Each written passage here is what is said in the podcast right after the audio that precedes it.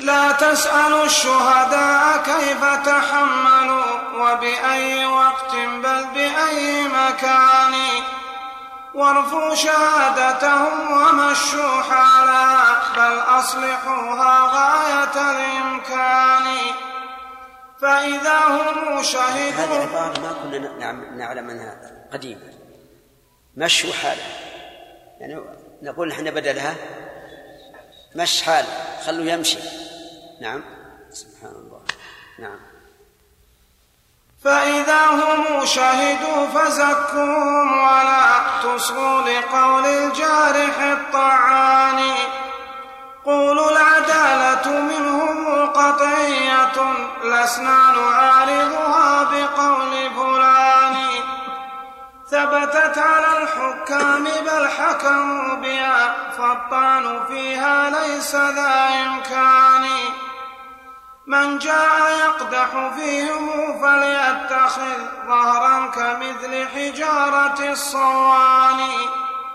وإذا هو استعداهم فجوابكم أتردها بعداوة الأديان؟ الأديان. فصل في حال العدو الثاني أو حاسد قد بات يغلي صدره بعداوتي كالمرجل الملآن. لو قلت هذا البحر قال مكذبا هذا السراب يكون بالقيان. هذه الحاسد هكذا يكون يخفي كل شيء. بل تجده يمدح الإنسان. هذا الرجل فيه كذا فيه كذا فيه كذا حتى إذا أوصله الثريا بزخ به. قال لكن إذا جت لكن توقع ما بعدها. نعم؟ فيحط قدره. وهكذا يفعل الحساد والعياذ بالله. تقول هذا البحر؟ قال لا. هذا سراب بالقاع ولا البحر؟ مو هكذا. وهو البحر أمامه. نعم. أو قلت هذه الشمس قال مباعتا الشمس لم تطلع إلى ذا الآن أو قلت قال الله قال أو. قلت قال الله قال رسوله غضب الخبيث وجاء بالكتمان. شوف لما جاء قال الله وقال رسوله وصفه بماذا؟ بالخبيث. ولا بالأول يكون يجحد طلوع الشمس أو وجود البحر ما وصفه بها. لأن هذا الذي قال الخبيث غضبه هذا هذا أشد من قوله لم تطلع الشمس أو ليس هذا البحر. نعم. أو حرف القرآن عن موضوعه تحريف كذاب على القرآن صال النصوص عليه فهو بدفعها متوكل بالداب والديدان. فكلامه في النص عند خلافه من باب دفع الصائل الطعان من باب. عندك من بعد؟ لا من بعد. فكلامه في النص عند خلافه من باب دفع الصائل الطعان فالقصد دفع النص عن مدلول كي لا يصول إذا التقى كي لا كي لا يصول. فالقصد دفع النص عن مدلول كي لا يصول. كي لا يصول إذا التقى. فالقصد دفع النص عن مدلول كي لا يصول إذا التقى الزحفان فصل نعم. هذا أيضا تجد الخصم إذا أوردت عليه النص يحمله على محمل لا يقول به أحد. حتى هو لو قيل له أن تقول بهذا في حال الطمأنينة والراحة قال لا أقول بهذا. ومع ذلك يحمل النص عليه. لماذا؟ كدفع الصائل. والذي يدفع الصائل يدفعه بكل بكل سلاح. حتى ولو بأظفاره نعم. انتهى. نعم. نبدأ. بسم الله الرحمن الرحيم. فصل في حال العدو الثالث. والثالث الأعمى المقلد ذين كالرجلين قائد زمرة العميان. فاللعن والتكفير والتبديع والتضليل والتفسيق بالعدوان. فإذا هم سألوه مستندا له قال اسمعوا ما قاله الرجلان. فصل هذا مقلد. والذي قبله حاسد. والأول متفيقه متعيلم يرى أنه لا أحد مثله ولا أحد أكبر منه. فهؤلاء ثلاثة من الأعداء الذين استعاذ ابن القيم رحمه الله منهم نعم. فصل في حال العدو الرابع. هذا ورابع وليس بكلب. حاشا الكلاب الآكل الأنتان يشير إلى قوله تعالى سيقولون ثلاثة. رابعهم كلب. خنزير طب يعني أنه الكلاب خير منه. خير من هذا. خنزير طبع في خليقة ناطق متسوف بالكذب والبهتان. كالكلب يتبعهم يمشمش عظما يرمونا والقوم للحمان. نعم. بيمشمش ولذلك بين فرق يشمشم يعني من الشم مشمش يعني يعربش يتفكهون بها رخيصا سعرها ميتا بلا عوض ولا أثمان. هو فضلة في الناس لا علم ولا دين ولا تمكين ذي سلطان. فإذا رأى شرا تحرك يبتغي ذكرا كمثل تحرك الثعبان ليزول منه هذا الكساد فينفق الكلب العقور على ذكور الضاني. ينفق يعني يغلب غالب فبقاؤه في الناس أعظم محنة من عسكر يعزى إلى غازان. هذه بضاعة ضارب في الأرض يبغي تاجرا يبتاع بلا ثمان وجد التجار جميعهم قد سافروا عن هذه البلدان والأوطان. إلا الصعافقة الذين تكلفوا أن يتجروا فينا بلا ثمان فهم الزبون لها فبالله ارحموا من بيعة من مفلس مديان. يا رب فارزقا بحقك تاجرا قد طاف بالآفاق والبلدان. ما كل منقوش لديه أصفر ذهبا يراه خالص الإقيان. وكذا الزجاج ودرة الغواص بتمييزه مع إنهما مثلان من زبائنه. رحمه الله. وهي جديرة بأن يغالي فيها الإنسان يتفهمها لأنها عذبة المنطق. مملوءة المعاني. وفيها أشياء ما تجد في غيرها ولعلكم تقترحون أن نعيدها من جديد في إحدى الليالي. نعم. بشرط أن يقرأها سليمان. نعم. نعم.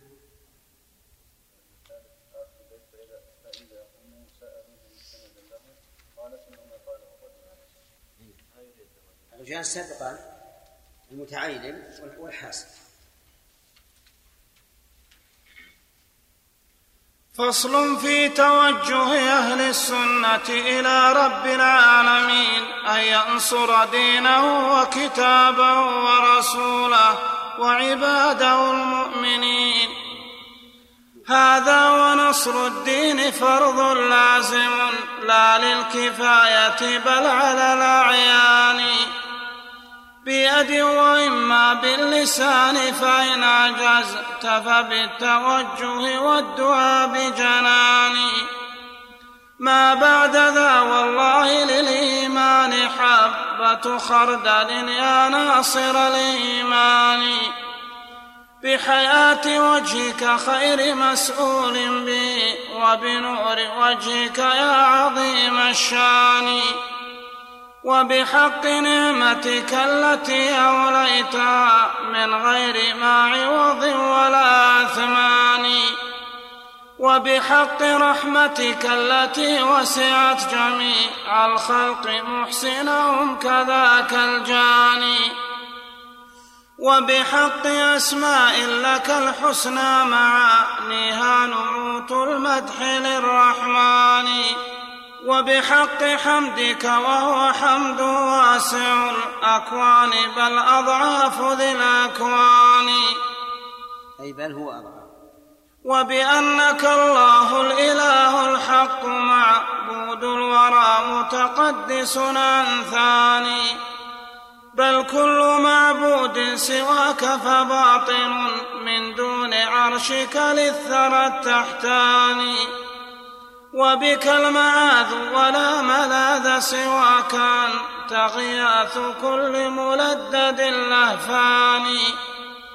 من ذاك للمضطر يسمعه سواك يجيب دعوته مع العصيان إنا توجهنا إليك لحاجة ترضيك طالبها أحق معاني فاجعل قضاها بعض نومك التي سبغت علينا منك كل زمان.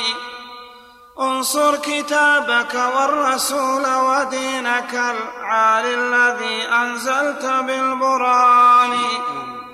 اللهم انصر كتابك ورسولك ودينك واخترته دينا لنفسك واصطفيت مقيمه من أمة الإنسان. ورضيته دينا لمن ترضاه من هذا الورى هو قيم الأديان.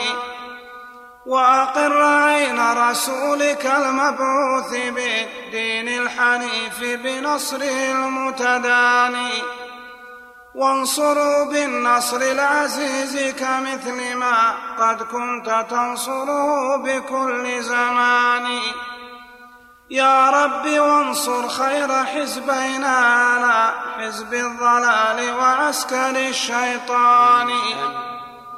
يا رب واجعل شر حزبينا فدا لخيارهم ولعسكر القرآن. يا رب واجعل حزبك المنصور أهل تراحم وتواصل وتداني. يا رب واحمهم من البدع التي قد أحدثت في الدين كل زمان. يا رب جنبهم طرائقها التي تفضي بسالكها إلى النيران.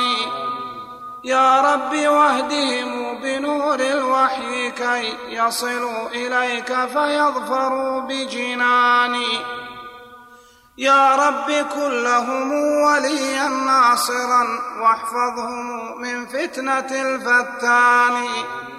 وانصرهم يا رب بالحق الذي أنزلته يا منزل القرآن. يا رب إنهم هم الغرباء قد لجوا إليك وأنت ذو الإحسان. يا رب قد عادوا لأجلك كل هذا الخلق إلا صادق الإيمان. قد فارقوهم فيك أحوج ما هم دنيا إليهم في رضا الرحمن. ورضوا ولايتك التي من نالها نال الأمان ونال كل أمان.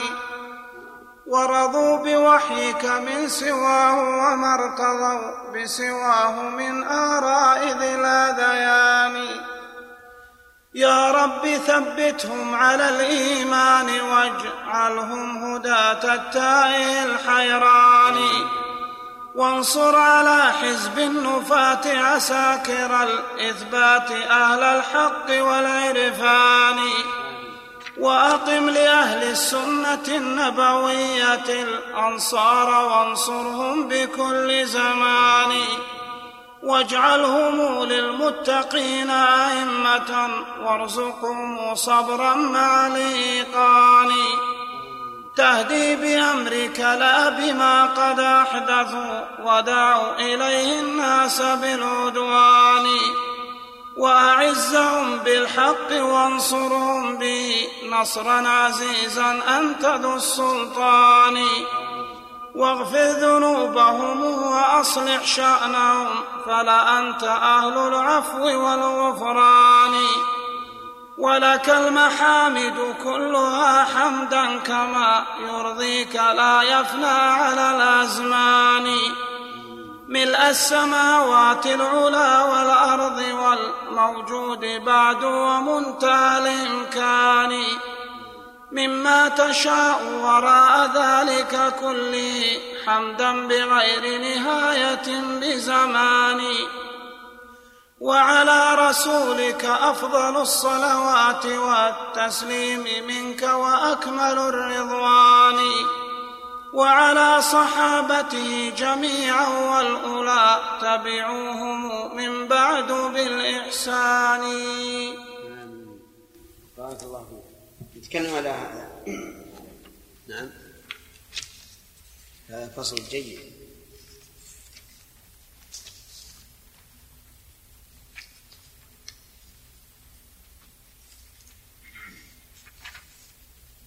يقول رحمه الله هذا ونصر الدين فرض لازم.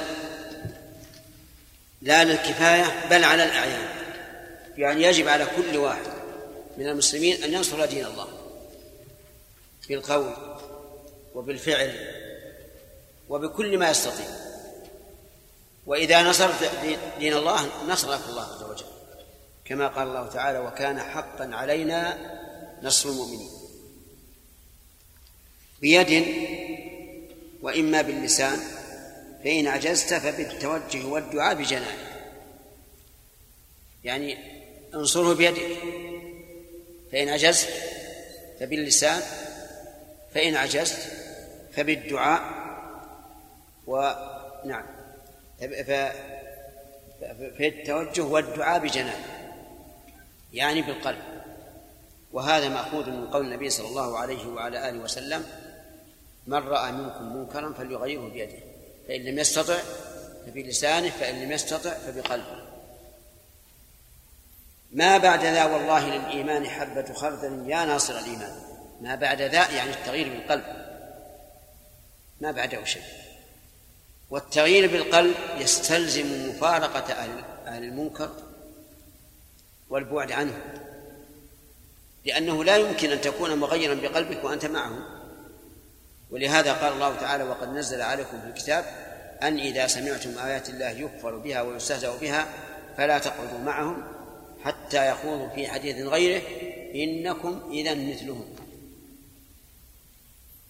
ثم قال بحياة وجهك. فبدأ رحمه الله يتوسل إلى الله تعالى بهذه الصفات العظيمة. حياة وجه الله كما قال عز وجل ويبقى وجه ربك ذو الجلال والإكرام. بحياة وجهك. خير خير مسؤول به. وبنور وجهك يا عظيم الشأن. فسأل الله بحياة الوجه أي ببقائه وبنور الوجه. فهو نور عظيم. قال النبي صلى الله عليه وسلم حجابه أي الرب. حجابه النور. لو كشفه. لأحرقت سبحات وجهه ما انتهى إليه بصره من خلقه. يعني لأحرقت كل شيء ولكنه عز وجل احتجب عن خلقه بحجب عظيمة من النور. وبحق نعمتك التي أوليتها من غير ما عوض ولا أثمان. ما هو حق نعمته؟ حق نعمته الشكر له. والشكر دين. وعبادة والتوسل بالدين والعبادة جائز. كما علمتم ذلك في القرآن والسنة. الذين الذين وصفهم الله بأنهم ذو ألباب يذكرون الله قياما وقعودا وعلى جنوبهم ويتفكرون في خلق السماوات والأرض ربنا ما خلقت هذا باطلا سبحانك فقنا عذاب النار. إلى أن قال ربنا إننا سمعنا مناديا ينادي للإيمان أن آمنوا بربكم فآمنا. وقصة أصحاب الغار الثلاثة كلهم توسلوا بعمل صالح. وبحق رحمتك التي وسعت جميع الخلق محسنهم كذاك الجانب. رحمة الله تعالى وسعت كل شيء. لكن الرحمة الخاصة خاصة بالذين يتقون. كما قال الله عز وجل ورحمتي وسعت كل شيء فسأكتبها للذين يتقون. وبحق أسماء لك الحسنى مع معانيها نعوت المدح للرحمن. أسماء الله تعالى كما وصفها عز وجل حسنى أي مشتملة على أحسن المعاني والأوصاف. فمثلا القدير من أسمائه متضمن لقدرة هي أكمل القدر لا يعتريها العجز بوجه من الوجوه. وكذلك أيضا آه، العليم من أسمائه متضمن للعلم الذي هو أعلى أنواع العلوم. شمولا وعمقا وغير ذلك مما يقتضيه العلم الكامل. وبحق حمدك وهو حمد واسع وهو حمد واسع الأكوان بل أضعاف ذي الأكوان. حمد الله تعالى ملء السماوات وملء الأرض وملء ما بينهما وملء ما شاء من غير ذلك وملء ما شئت من شيء بعد. وبأنك يعني وأسألك بأنك الله الإله الحق معبود الوراء متقدس عن ثاني هذا توسل إلى الله تعالى بانفراده بالألوهية عز وجل وأنه متفرد عن ثاني كما قال تعالى وإلهكم إله واحد لا إله إلا هو الرحمن الرحيم. بل كل معبود سواك فباطل من دون عرشك للثرى التحتان. قال الله تعالى ذلك بأن الله هو الحق وأن ما يدعون من دونه هو الباطل. من من العرش إلى أسفل الثرى. وبك المعاد. ولا ملاذ سواك أنت غياث كل ملدد لهفان. بك المعاد. يعني لا نستعيذ بغيرك. والمراد فيما لا يقدر عليه إلا الله. وأما ما يقدر عليه البشر فإنه يصح أن يستعاذ بالإنسان أي بالبشر منه. لكن ما لا يقدر عليه إلا الله لا يمكن أن يستعاذ بأحد سواه. وعلى هذا فمن استعاذ بميت فهو مشرك. لأن الميت لا يقدر أن يعيد أحدا هو بنفسه ميت كيف يعيد؟ من ذا من ذاك للمضطر يسمعه سواك يجيب دعوته مع العصيان. يعني أن الله عز وجل يسمع دعوة المضطر ويجيب دعوة المضطر حتى وإن كان عاصيا. قال الله تعالى أمن يجيب المضطر إذا دعا. وهذا عام. حتى العاصي يجيب الله دعوته. انظر إلى المشركين. إذا غشهم موج كالظلل دعوا الله مخلصين له الدين فينجيهم. مع علمه تبارك وتعالى أنهم سوف يشركون إذا نجوا. لأن الاضطرار يستلزم افتقار الإنسان إلى الله عز وجل افتقارا كاملا. والله تعالى من كرمه لا يرد من من لجأ إليه واضطر واضطر إليه. إنا توجهنا إليك لحاجة ترضيك ترضيك. طالبها أحق معان يعني أننا توجهنا إليك بهذه الأشياء التي توسلنا بها لحاجة ترضيك. لا تغضبك. طالبها أي طالب هذه الحاجة أحق من يعان. فاجعل قضاءها بعض أنعمك التي سبغت علينا منك كل زمان. اجعل قضاء هذه الحاجة بعض أنعمك. وإنما قال بعض الأنعم لأن نعمة الله لا تقسم التي سبغت علينا أي تمت وشملت. انصر كتابك. هذه الحاجة. انصر كتابك والرسول ودينك العالي الذي أنزلت بالبرهان. جزاه الله خيرا. يعني هذه حاجة المؤلف رحمه الله. أن ينصر الله كتابه وينصر رسوله وينصر دينه العالي الذي أنزلت بالبرهان قال إنه العالي لأن الله يقول هو الذي أرسل رسوله بالهدى ودين الحق لإيش؟ ليظهره على الدين كله فإن قال قائل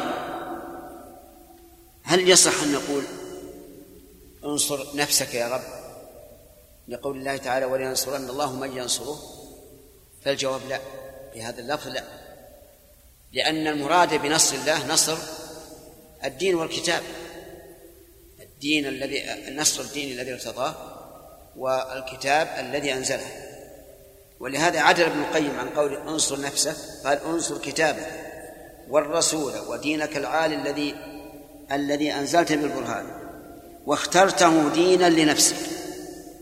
اخترته أي الإسلام دينا لنفسك يدين به عبادك إلى لك. واخترته دينا لنفسك. واصطفيت مقيمه من أمة الإنسان. مقيم الدين مصطفى لله عز وجل. من بين سائر الإنسان. وأقومهم بدين الله هو أعظمهم اصطفاء. قال الله تعالى ثم أورثنا الكتاب الذين اصطفينا من عبادنا فمنهم ظالم لنفسه ومنهم مقتصد ومنهم سابق بالخيرات بإذن الله. قال ورضيته دينا لمن ترضاه من هذا الوراء هو قيم الأديان.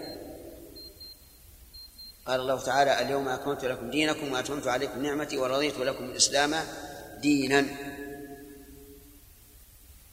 والله أعلم. يأتي الباقي إن شاء الله.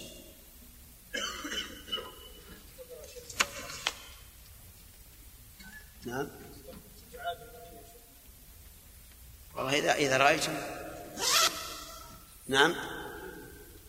تعاد بشرطين. الشرط الأول أن يكون لكم رغبة أكيدة. والشرط الثاني أن يلتزم أخونا سليمان بن عبد العزيز ابن محمد ابن ابن سليمان. ابن بسام. جعلنا الاسم خماسي أو سداسي عشان ما يقول مو بنا. ها؟ الشرط الأول باستطاعته والثاني باستطاعة الرجل. كذا؟ أنتم موافقون؟ نجعل يوم أو يومين أو ثلاثة أو عشرة. يومين؟ نعم. ما تقولون؟ ها؟ كيف؟ نعم. الجواب الصحيح؟ والتاريخ السير هذه يمكن جزين على آه، يومين يومين. نعم. ها؟ الجواب الصحيح يومين. طويل لكن بعضهم ما يحتاج إلى شرط بعضهم ما يحتاج واضح. نعم. عدل اتقوا الله وعدلوا بين أولادكم. يومين ويومين ويومين وواحد للبخاري ومسلم. نعم. سبحانك الله شرح. ما نقرأ المتن يعني أنا فاهم كملنا. نعيده؟ طيب. أعيد منين؟ آه، أنا قولي إن توجهنا إليه السطر الرابع من صفحة 255 إنا توجهنا إليك لحاجة ترضيك طالبها حق معاني. فاجعل قضاها بعض أنعمك التي سبغت علينا منك كل زمان. انصر كتابك والرسول ودينك العالي الذي أنزلت بالبرهان. هذه هي الحاجة. توسل ابن القيم رحمه الله بنعم الله الكثيرة أن ينعم أن ينعم بهذه النعمة العظيمة. وهي نص كتابه والرسول والدين. ولا شك أن هذا مطلب عالي. كل مؤمن يريده. نعم. وقول أنزلت بالبرهان أي بالدليل. فإن آيات النبي صلى الله عليه وعلى آله وسلم كلها تدل على أن القرآن حق وأن الدين حق. نعم. واخترته دينا لنفسك واصطفيت مقيمه من أمة الإنسان ورضيته دينا لمن ترضاه من هذا الورى هو قيم الأديان. لا شك أن أقوم الأديان بمصالح العباد هو الإسلام. ولهذا اختاره الله عز وجل أن يكون دينا للعباد منذ بعث النبي صلى الله عليه وعلى آله وسلم إلى قيام الساعة. فلولا أنه صالح لكل زمان ومكان لكان الله تبارك وتعالى يحدث بعد محمد رسولا. لأن الأزمان تتغير والأماكن تتغير والأمم تتغير. ولكن يجب أن نعلم أن معنى قولنا صالح لكل زمان ومكان أن تطبيقه صالح للزمان والمكان. وليس المعنى أنه خاضع لكل زمان ومكان كما يريده بعض الناس.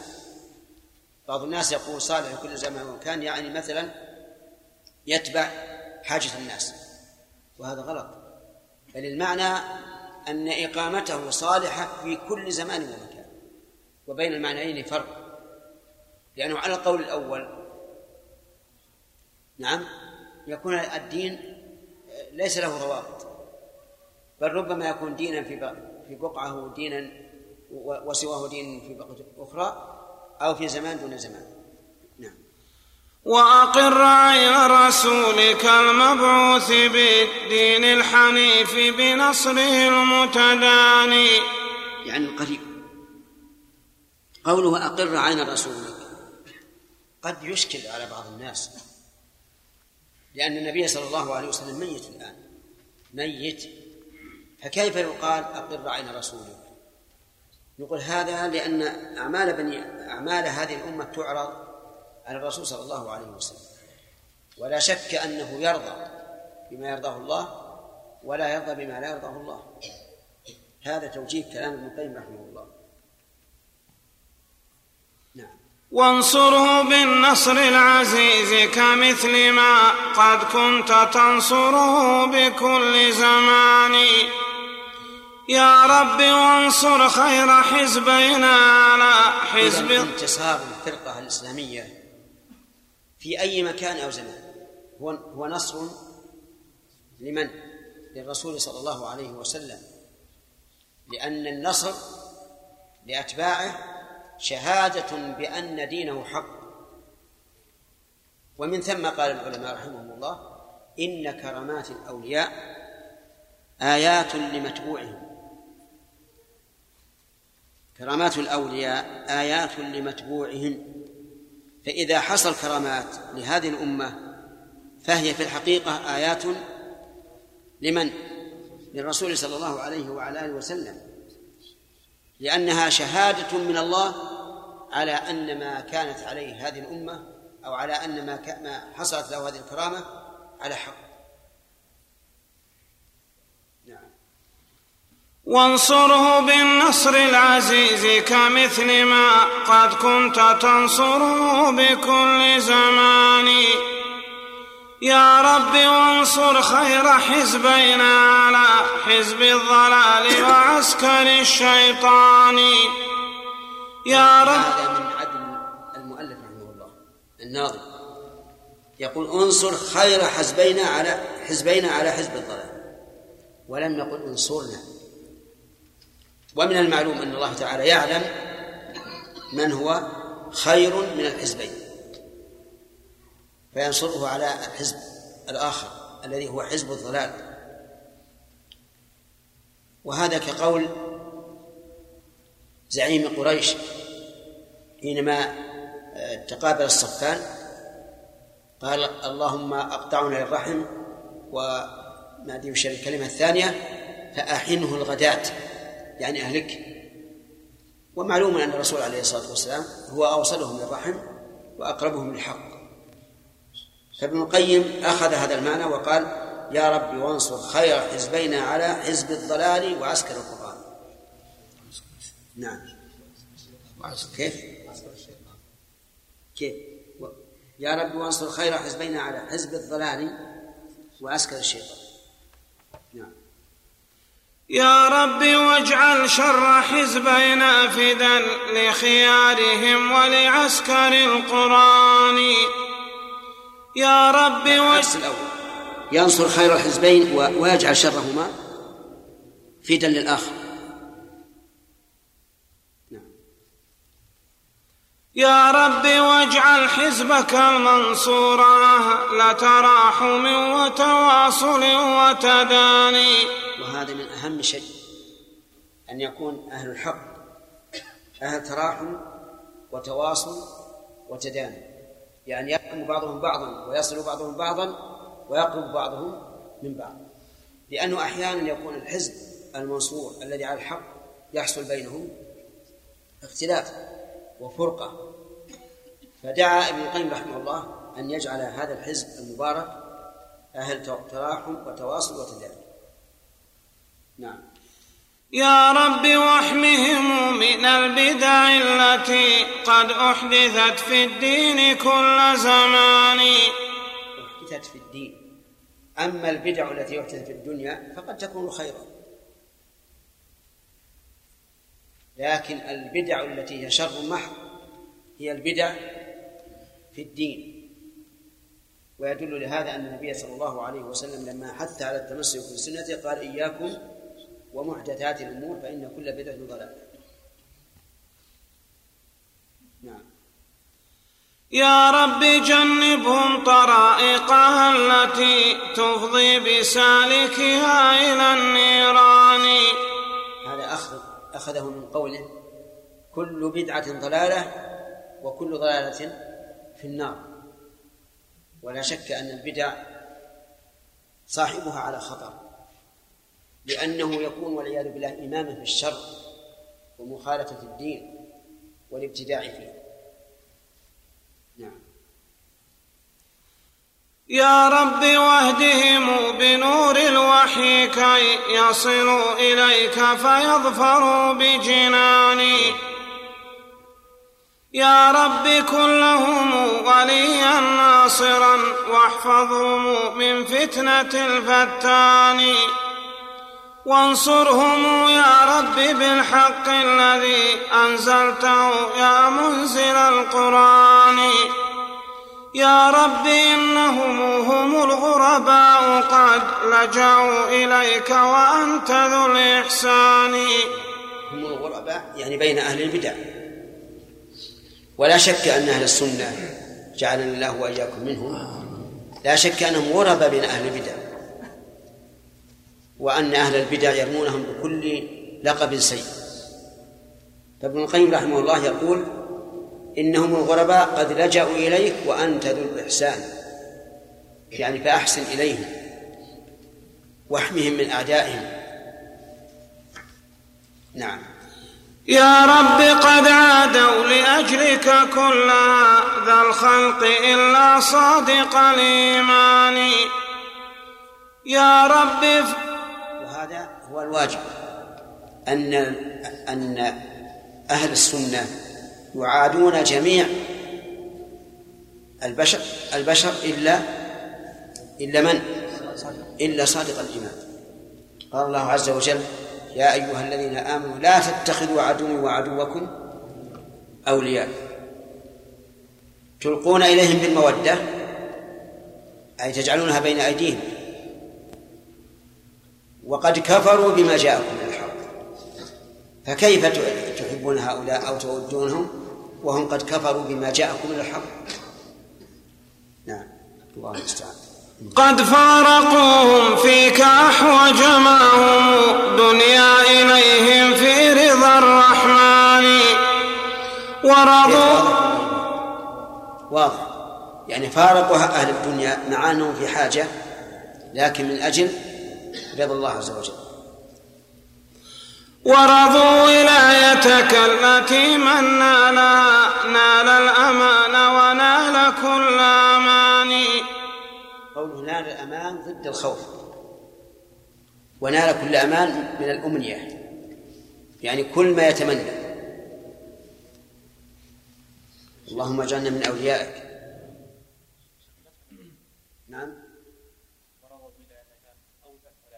ورضوا ولايتك. ورضوا بوحيك من سواه وما ارتضوا بسواه من آراء ذي الهذيان يا رب ثبتهم على الإيمان واجعلهم هداة التائه الحيران. عندي أنا هداة بالذات وجعل نسختم هكذا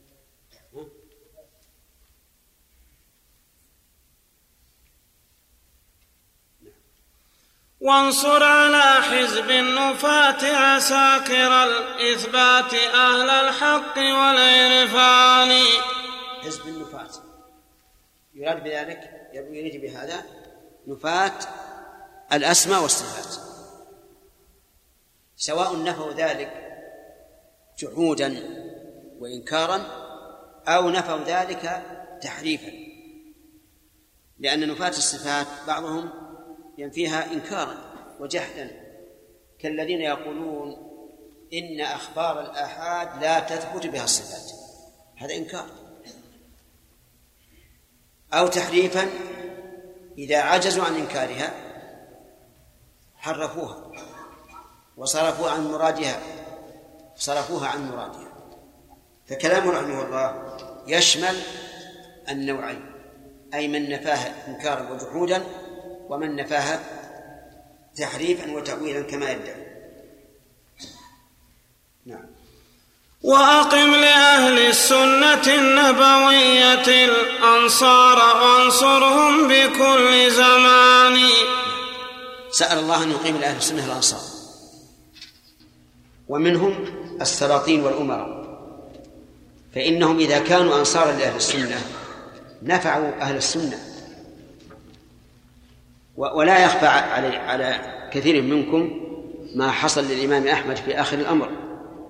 لما تولاه السلطان وصار ناصرا له انتصر الحق. ولا يخفى أيضا ما حصل من تولي آه الإمام محمد بن مسعود رحمه الله للإمام محمد بن عبد الوهاب. فإن الله نصره حيث نصره الإمام. فهو يقول وأقم لأهل السنة النبوية الأنصار وانصرهم بكل زمان. من جملة الأنصار وأهمهم الولاة. نعم. واجعلهم للمتقين أئمة وارزقهم صبرا مع الإيقان نعم. اجعلهم للمتقين أئمة. إمامة المتقين ليست بالسهلة. إمامة المتقين تحتاج إلى عبادة وعلم وبصيرة حتى يكون إماما بقوله وإماما بفعله. كذلك يقول ارزقهم صبرا مع الإيقان مأخوذ من قول الله تعالى وجعلناهم أئمة يهدون بأمرنا لما صبروا وكانوا بآياتنا يوقنون. ومن كلمات الشيخ الإسلام رحمه الله بالصبر واليقين تنال الإمامة في الدين. نعم. تهدي بأمرك لا بما قد أحدثوا ودعوا إليه الناس بالعدوان تهدي بأمرك مأخوذ من قوله تعالى وجعلناهم أئمة يهدون بأمرنا. يعني يهدون الناس بأمرنا أي بشرعه وبأمرها الكوني أيضا. بما صبروا وكانوا بآياتنا يوقنون. لا بما قد أحدثوا الضمير يعود على من أي أحدث الناس. وليس المراد أحدث الأئمة لأن الأئمة في الدين لا يحدثون شيئا في دين الله. نعم. وأعزهم بالحق وانصرهم به نصرا عزيزا أنت ذو السلطان. أعزهم بالحق يعني اجعل لهم الغلبة. بالحق وانصرهم بالحق. نصرا عزيزا. هذا مأخوذ من قوله تعالى وينصرك الله. نصرا عزيزا. نعم. واغفر ذنوبهم وأصلح شأنهم فلأنت أهل العفو والغفران. هذا ماخوذ من قوله تعالى يا أيها الذين آمنوا اتقوا الله وقولوا قولا سديدا. يصلح لكم أعمالكم ويغفر لكم ذنوبكم. قال اغفر ذنوبهم واصلح شأنهم. وذلك بالتقوى والقول السديد. نعم. ولك المحامد كلها حمدا كما يرضيك لا يفنى على الأزمان. نعم. له المحامد كلها لا يفنى أبدا. وذلك مأخوذ من قوله ملء السماوات. وملء الأرض وملء ما شئت من شيء بعد فهو يعم الزمان والمكان. نعم. وذكره ملء السماوات العلا والأرض والموجود بعد ومنتهى الإمكان. مما تشاء وراء ذلك كله حمدا بغير نهاية بزمان. وعلى رسولك أفضل الصلوات والتسليم منك وأكمل الرضوان. وعلى صحابته جميعا والغلا تبعوهم من بعد بالإحسان. أما الأول البيت الأول وعلى رسولك أفضل الصلوات فهو مأخوذ من قوله إن الله وملائكته يصلون على النبي. يا أيها الذين آمنوا صلوا عليه وسلموا تسليما. وأما الرضوان عليه وعلى صحابته فمن قوله تعالى والسابقون الأولون من المهاجرين والأنصار والذين اتبعوهم بإحسان ولا شك أن النبي صلى الله عليه وسلم مهاجر. أليس كذلك؟ طيب. فيدخل في الرضوان وعلى صحابته جميعا والأولى تبعوهم من بعد بالإحسان. لقوله تعالى والذين اتبعوهم بإحسان نسمع كثيرا من بعض المتكلمين بالوعظ والإرشاد. يقول اللهم صل على محمد وعلى آله وأصحابه والتابعين. وهذا لا ينبغي لأنه إطلاق لما قيده الله. ماذا نقول؟ والتابعين لهم بإحسان كما قيده الله عز وجل. ولكن يقال في العذر عن هؤلاء أنك لو سألتهم هل تريد التابعين زمنا أو التابعين عملا بإحسان لقال أريد الثاني. إلا أنه ينبغي التصريح بالمراد حتى لا ينال ينال الإنسان شيء من النقص. اللهم صل على نعم. فيها يعني حث على على الأعمال وفيها ذلك حثها حثها على على بين أهل الحق والباطل. نعم. والناس أنا قبل قبلنا يا شيخ اليوم سبحان الله العظيم حتى حتى في حلنا وقت الحاضر قبلنا إحنا بدو نشد وننزل في والقلم ولا ولا نعرف ممكن غير نتوضا ونصلي.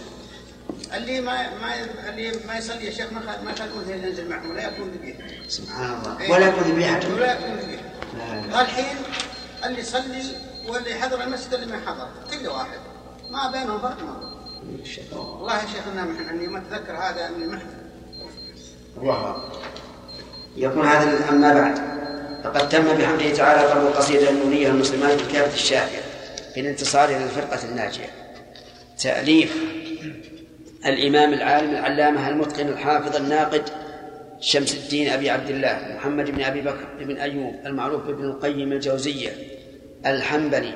طيب الله بالجنة ثراه. وعلى هذا الصنع وعلى هذا الصنع الجميل جزاء وكان هذا الطبع اللطيف بهذا الوضع المنيف في مطبعة التقدم العلمية. اسمع مطبعة التقدم العلمية لصاحبها ومديرها السيد محمد عبد الواحد بك الطوبة. بك ولا بك؟ بك. الطوبي. ما به ما به انقطع الطوبي. بجوار الأزهر الشريف. في أواخر صفر سنة خمس وأربعين وثلاثمائة وألف. كم له؟ أربع وسبعين سنة. مطبوع. على صاحبها أفضل وأزكى على صاحبها أفضل الصلاة وأزكى التحية. العجيب يقول آه، مطبعة التقدم العلمية في مصر 1319 تأسيسا. اللهم أيها الأحبة يسرنا أن نكمل ما بقي من هذا الشريط بهذه المادة. الليلة بالقصيدة النورية المعروفة بالكافة الشافية في اعتقاد الفرقة الناجية. فهي كتاب شرح فيه المؤلف رحمه الله عقيدة أهل السنة والجماعة وبين عقيدة من خالفهم من أهل البدع على في نظم آه، رقيق وشيق والإنسان إذا حفظ هذه النونية وصار في الخلوة يترنم بها أحيانا انتفع بها. ورق بها قلبه. فهي قصيدة عذبة مفيدة. لذلك اخترنا أن نقرأها مرة ثانية وإن كنا قد أكملناها والحمد لله لكنها مفيدة جدا.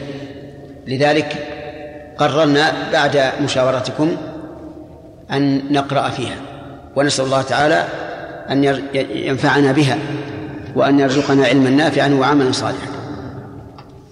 هذه النقطة الأولى. النقطة الثانية هل منكم من له همة في حفظ هذه النونية؟ صمتا صمتا. نعم. لا هذا. زعم ما, ما لكن الإنسان اللي اللي عنده همة يسهل عليه. ما أحد نعم. يسمع في أول الدرس. ها؟ يسمع في أول الدرس. في أول الدرس أو في, الدرس الذي يليه. يعني مثل زاد المستقبل مثل بلوغ المرام. أنا أشير بها لأنها مفيدة ينتفع بها الإنسان. وكان شيخنا رحمه الله عبد الرحمن السعدي يتمثل بأبياتها أحيانا عند المناسبة فهي في الحقيقة كنز ثمين. نعم. بارك الله فيك. هذا عبد الله خالد أحمد في نظم الملحة خالد وأحمد سواء سواء. نعم. زين. على كل حال أنا أنا أشير بها والإلزام صعب. لكنها مفيدة إن شاء الله. نقرأ المقدمة قبل النظر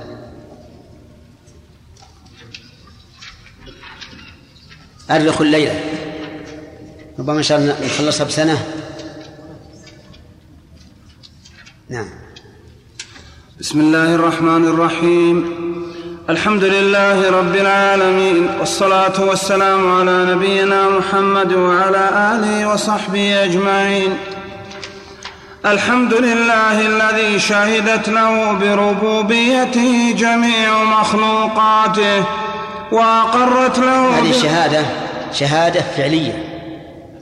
كل المخلوقات تشهد بأنه الرب عز وجل. لأن هذا المخلوق لا بد له من خالق. قال الله عز وجل أم خلقوا من غير شيء أم هم الخالقون؟ الجواب؟ جواب لا هذا ولا هذا. إذن فلا بد من خالق. جميع المخلوقات شهدت بربوبية الله عز وجل. وأنه تعالى الرب الخالق الحكيم المبدع. قال الله تعالى ما ترى في خلق الرحمن من تفاوت. كذلك قوله أقرت له بالعبودية جميع مصنوعاته. كل المصنوعات تقر له بالألوهية بالعبودية. فإن أراد المؤلف العبودية الكونية فلا شك أنها عامة. لأن جميع المصنوعات مقرة لله تعالى بالربوبية إيه، بالعبودية الكونية. لا تخرج أبدا عن ذلك. إن كل من في السماوات والأرض إلا آتي الرحمن عبدا. ولذلك تجد أكبر الرؤساء في أكبر الدول خاضع للمرض إذا أصابه. ومن من الذي أصابه به؟ الله عز وجل. خاضع للموت إذا أخذه ومن الذي قدر عليه الموت؟ الله عز وجل. إذا العبودية الكونية لا يستثنى منها أحد. العبودية الشرعية يستثنى منها الكافر. الكافر ما أقر بعبوديته. بل قال الكافرون للرسول عليه الصلاة والسلام أجعل الآلهة إله واحدا إن هذا لشيء عجاب. نعم. وأقرت له بالعبودية جميع مصنوعاته وأدت له الشهادة جميع الكائنات. إذا أثبتنا أن الخلق مصنوع فهل نثبت أن الله صانع؟ الجواب نعم.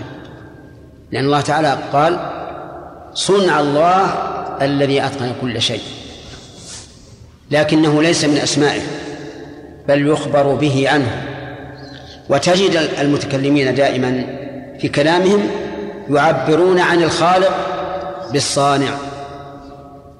وهذا وإن كان حقا لكنه لا ينبغي بل التعبير بالخالق هو الموافق للقرآن. قال الله تعالى البارئ إيش؟ نعم قال الله تعالى الخالق البارئ. نعم. وأدت له الشهادة جميع الكائنات أنه الله الذي لا إله وأدت له الشهادة جميع الكائنات أنه الله الذي لا إله إلا هو بما أوداها من لطيف صنعه وبديع آياته وسبحان الله وبحمده. ولهذا يقول الشاعر وعجبا كيف يعصى الإله أو كيف يجحده الجاحد؟ وفي كل شيء له آية تدل على أنه واحد. لأنه لا منازع له يفعل في الخلق ما يشاء. وهذا يدل على أنه واحد عز وجل. الله أكبر. سبحان الله. نعم. وسبحان الله وبحمده عدد خلقه ورضا نفسه وزنة عرشه ومداد كلماته. ولا إله إلا الله الأحد الصمد الذي لا شريك له في ربوبيته ولا شبيه له في أفعاله ولا في صفاته ولا في ذاته. سبحان الله وبحمده جمع بين التنزيه عن كل ما لا يليق به وإثبات الكمال له. فبالحمد ثبت له الكمال. يعني بمعنى أنه يحمد على كماله. وبالتسبيح ثبت له التنزيه عن كل نقص عز وجل. وهذه التسبيح والتحميد يقرنان دائما لأن بهما الكمال المطلق.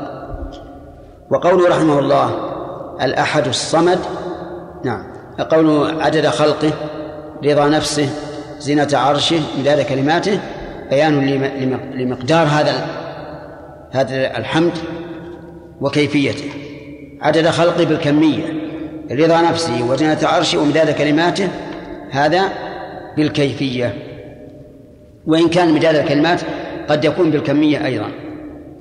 وقولها الأحد الصمد الأحد المتفرد الصمد أجمع يعني القول الذي يجمع كل ما قيل فيها أنه الغني بذاته عن جميع الذي افتقرت له جميع مخلوقاته. هو غني عن جميع المخلوقات. وجميع المخلوقات كلها مفتقرة له. وقول ولا شبيه له في أفعاله هذا من باب التجوز رحمه الله. وما قاله شيخه رحمه الله من التعبير بنفي التمثيل أولى. يعني الذي ينبغي ألا ألا نعبر بلفظ التمشيه بلفظ التشبيه. بل نعبر بلفظ التمثيل لأن ذلك هو الذي جاء في القرآن الكريم. قال الله تعالى ليس كمثله شيء. وقال تعالى فلا تضربوا لله الأمثال. أما التشبيه وإن كان يراد به معنى التمثيل لكنه لا يم... ليس يساوي نفي التمثيل. انتبه.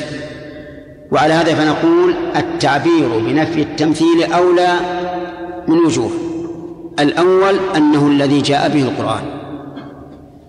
وكلما وافق كلام الإنسان ما جاء به ما, ما عبر به القرآن والسنة فهو فهو أولى لأنه كلام محكم لأنه كلام محكم. ثانيا أن نفي التمثيل أن نفي التشبيه مجمل في الواقع. لأن فيه أناسا يدعون أن من أثبت لله صفة فهو مشبه الآن يا أخواني أه- أهل التعطيل وش ما ما بماذا يسمون أهل أهل الإثبات؟ يسمونهم مشبهة فإذا قلنا معنى بالتشبيه وقد تقرر في ذهن الإنسان أن إثبات أن إثبات الصفات تشبيه فهم من هذا اللفظ إيش؟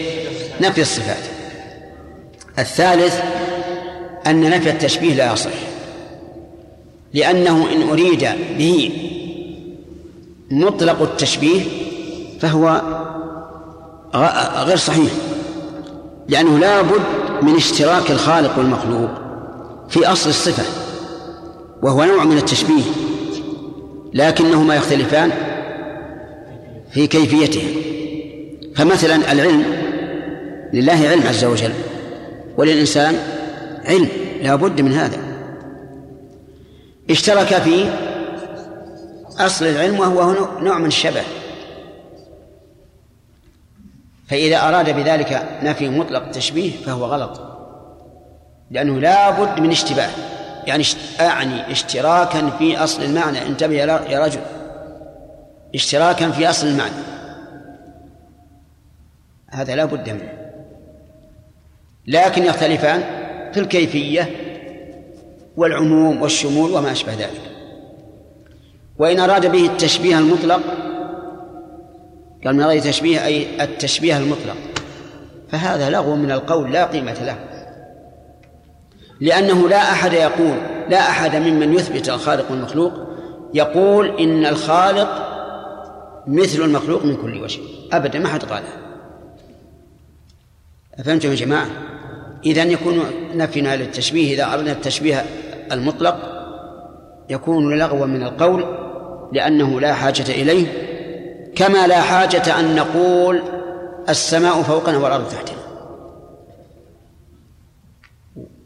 ولا أن نقول كما قال الناظم كأننا والماء من حولنا قوم جلوس حولهم ماء. كلام هذا فاضل. إذن نفي التمثيل أولى لهذه الوجوه الثلاثة. وهذا الذي قرره شيخ الإسلام رحمه الله حين ناظر من ناظره في العقيدة الوسطية. نعم. والله أكبر عدد ما أحاط به علمه وجرى به قلمه ونفذ فيه حكمه من جميع برياته. ولا حول ولا قوة إلا بالله. تفويض عبد لا يملك لنفسه ضرا ولا نفعا ولا موتا ولا حياة ولا نشورا. بل هو بالله وإلى الله في مبادئ أمره ونهاياته. وأشهد أن لا إله إلا الله بالله وجودا بالله وجودا فوجود الإنسان بالله وإلى الله غاية فإن مرجع العبد إلى الله تبارك وتعالى مهما طالت به الحياة مرجعه إلى ربه تبارك وتعالى. قال الله تعالى وأن إلى ربك المنتهى. نعم.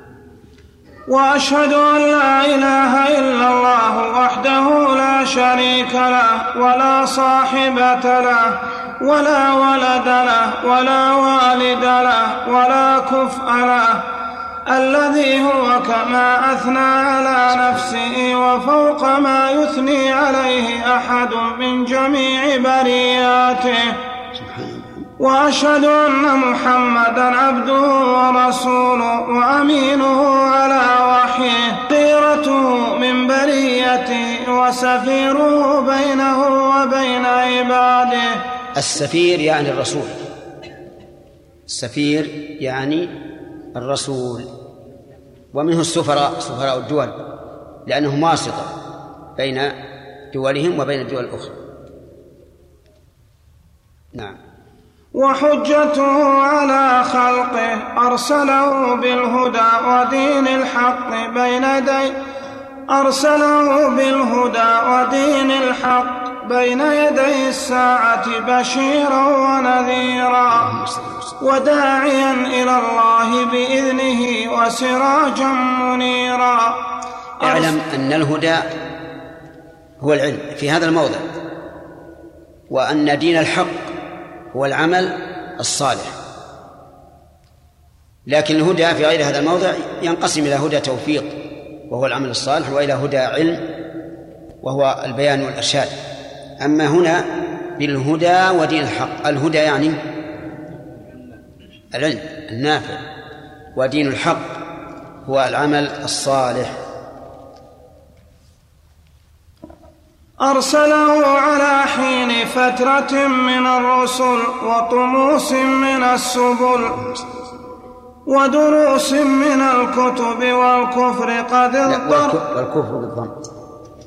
والكفر؟ هذه مبتدأ يعني جملة جديدة. والكفر قد اضطرمت ناره وتطايرت في الآفاق شراره. وقد استوجب أهل الأرض أن يحل بهم العقاب. وقد نظر الجبار تبارك وتعالى إليهم فمقتهم عربهم وعجمهم إلا بقايا من أهل الكتاب. وقد استند كل قوم إلى ظلم آرائهم وحكموا على الله سبحانه بمقالاتهم الباطلة وأهوائهم.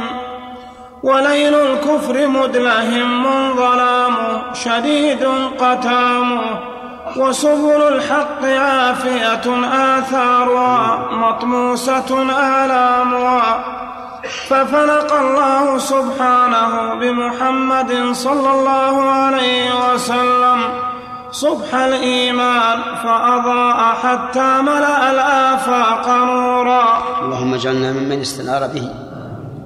وأطلع به شمس الرسالة في حنادس الظلم سراجا منيرا.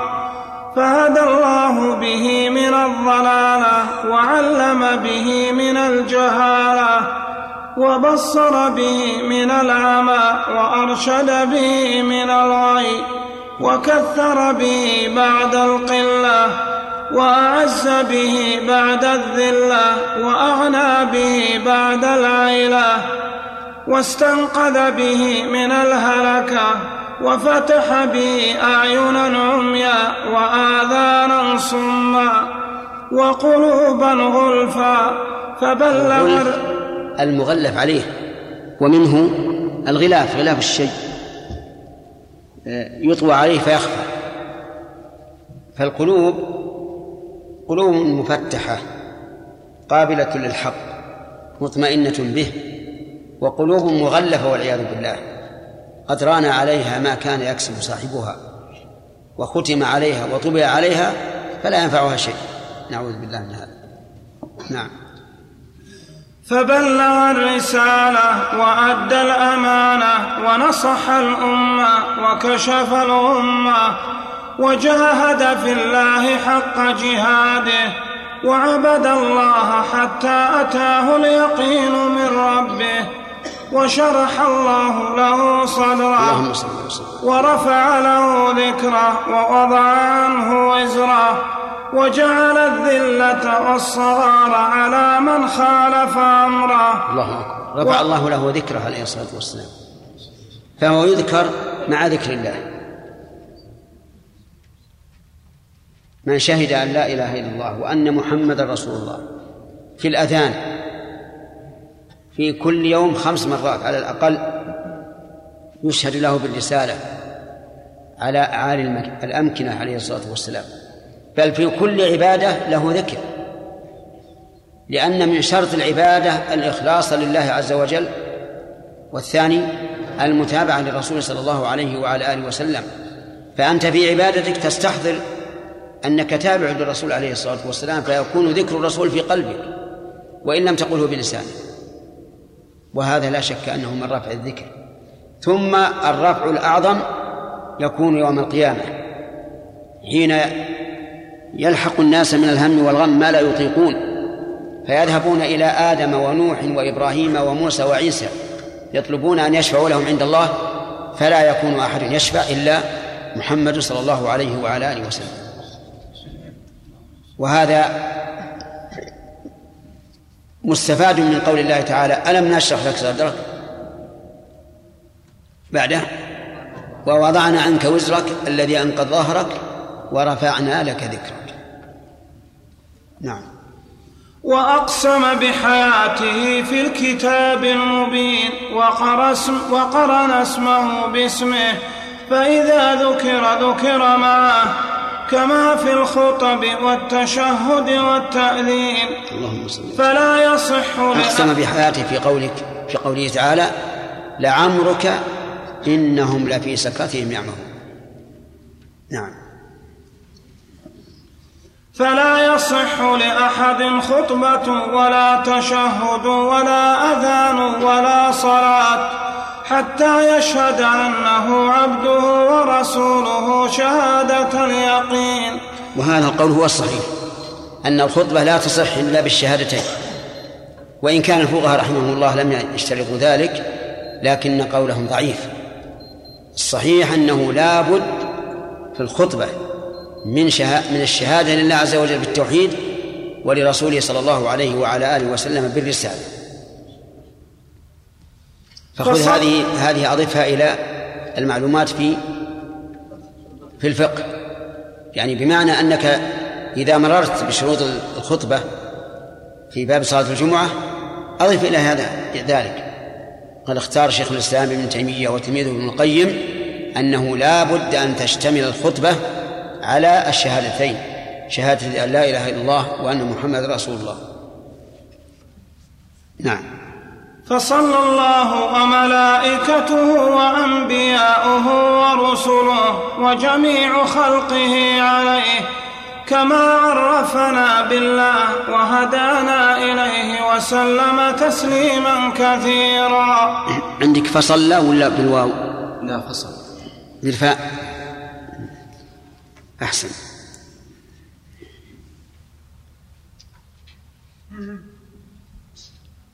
نعم. أما بعد فإن الله جل ثناؤه وتقدست أسماؤه. إذا أراد أن يكرم عبده بمعرفته ويجمع قلبه على محبته شرح صدره لقبول صفاته العلى وتلقيها من وتلقيها من مشكاة الوحي. فإذا ورد عليه شيء منها قابله بالقبول وتلقاه بالرضا والتسليم وأذعن له بالانقياد. بالانقياد. وأذعن له بالانقياد فاستنار به قلبه واتسع له صدره. وامتلأ به سرورا ومحبة فعلم أنه تعريف من تعريفات الله تعالى تعرف به إليه على لسان رسوله. وهذا والله هذه التجارة الرابحة الرابحة. أنه إذا ورد شيء من صفات الله تلقها بالتسليم. لا تقل لما وكيف وهل يمكن أقر بها بدون تردد. فإذا بلغك أن الله تبارك وتعالى ينزل إلى السماء الدنيا فقل ينزل سمعا وقبولا ولا تعترض. ولا تقل كيف ينزل وهو فوق السماوات وهو العلي الأعلى وعلوه لا لا من لازم ذاته. لا تقل هكذا.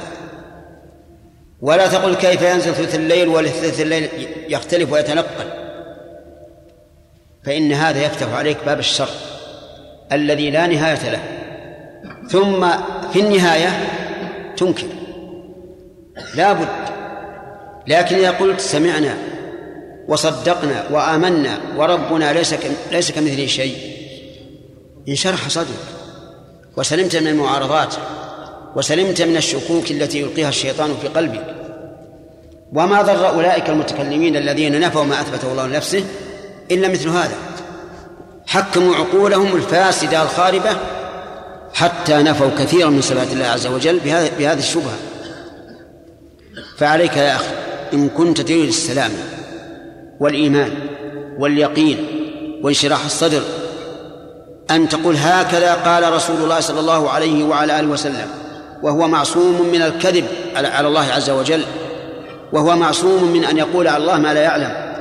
وهو يعلم ما يقول وهو أنصح الخلق إلى الخلق وأصحابه رضي الله عنهم هل قابلوا هذا بالاعتراض؟ نعم. هم يعلمون أن الله فوق كل شيء وأن علوه من لوازم ذاته. يعلمون هذا أشد مما نعلم. ومع ذلك ما قالوا يا رسول الله كيف ينزل وهو فوق, فوق كل شيء؟ وشلون ينزل؟ ما قالوا هكذا. وهم أحرص منا على معرفة حقائق صفات الله عز وجل. وهم أيضا. إذا وجهوا السؤال يوجهونه إلى من؟ إلى أعلم الناس بالله عز وجل. ومع ذلك أمسكوا لأن لأن صدورهم منشرحة. كل ما صح عن رسول الله أخذوه بالتسليم. كل ما قال الله عن نفسه في الكتاب أخذوه بالتسليم. فإياك والإرادات. لا أن تريدها أنت على نفسك ولا أن تريدها على غيرك ممن يفوقك علما. أبدا. اترك هذا. إن كنت تريد السلام. أما إن كنت تريد الهلاك فإنك كالذي يسبح في ماء عميق وهو لا لم يتعلم السباحة. مآله للغرق. هو يطفش ساعة يعني بقدر ما عنده من نفس وفي النهاية يموت. ولهذا شوف كلام ابن القيم رحمه الله و... ونعم. أما بعد فإن الله جل ثناؤه إذا أراد أن يكرم عبده بمعرفته ويجمع قلبه على محبته شرح صدره لقبول صفاته العلى وتلقيها من مشكاة الوحي. فإذا ورد من عليه شيء منها قابله بالقبول وتلقاه بالرضا والتسليم. نعم. وأذعن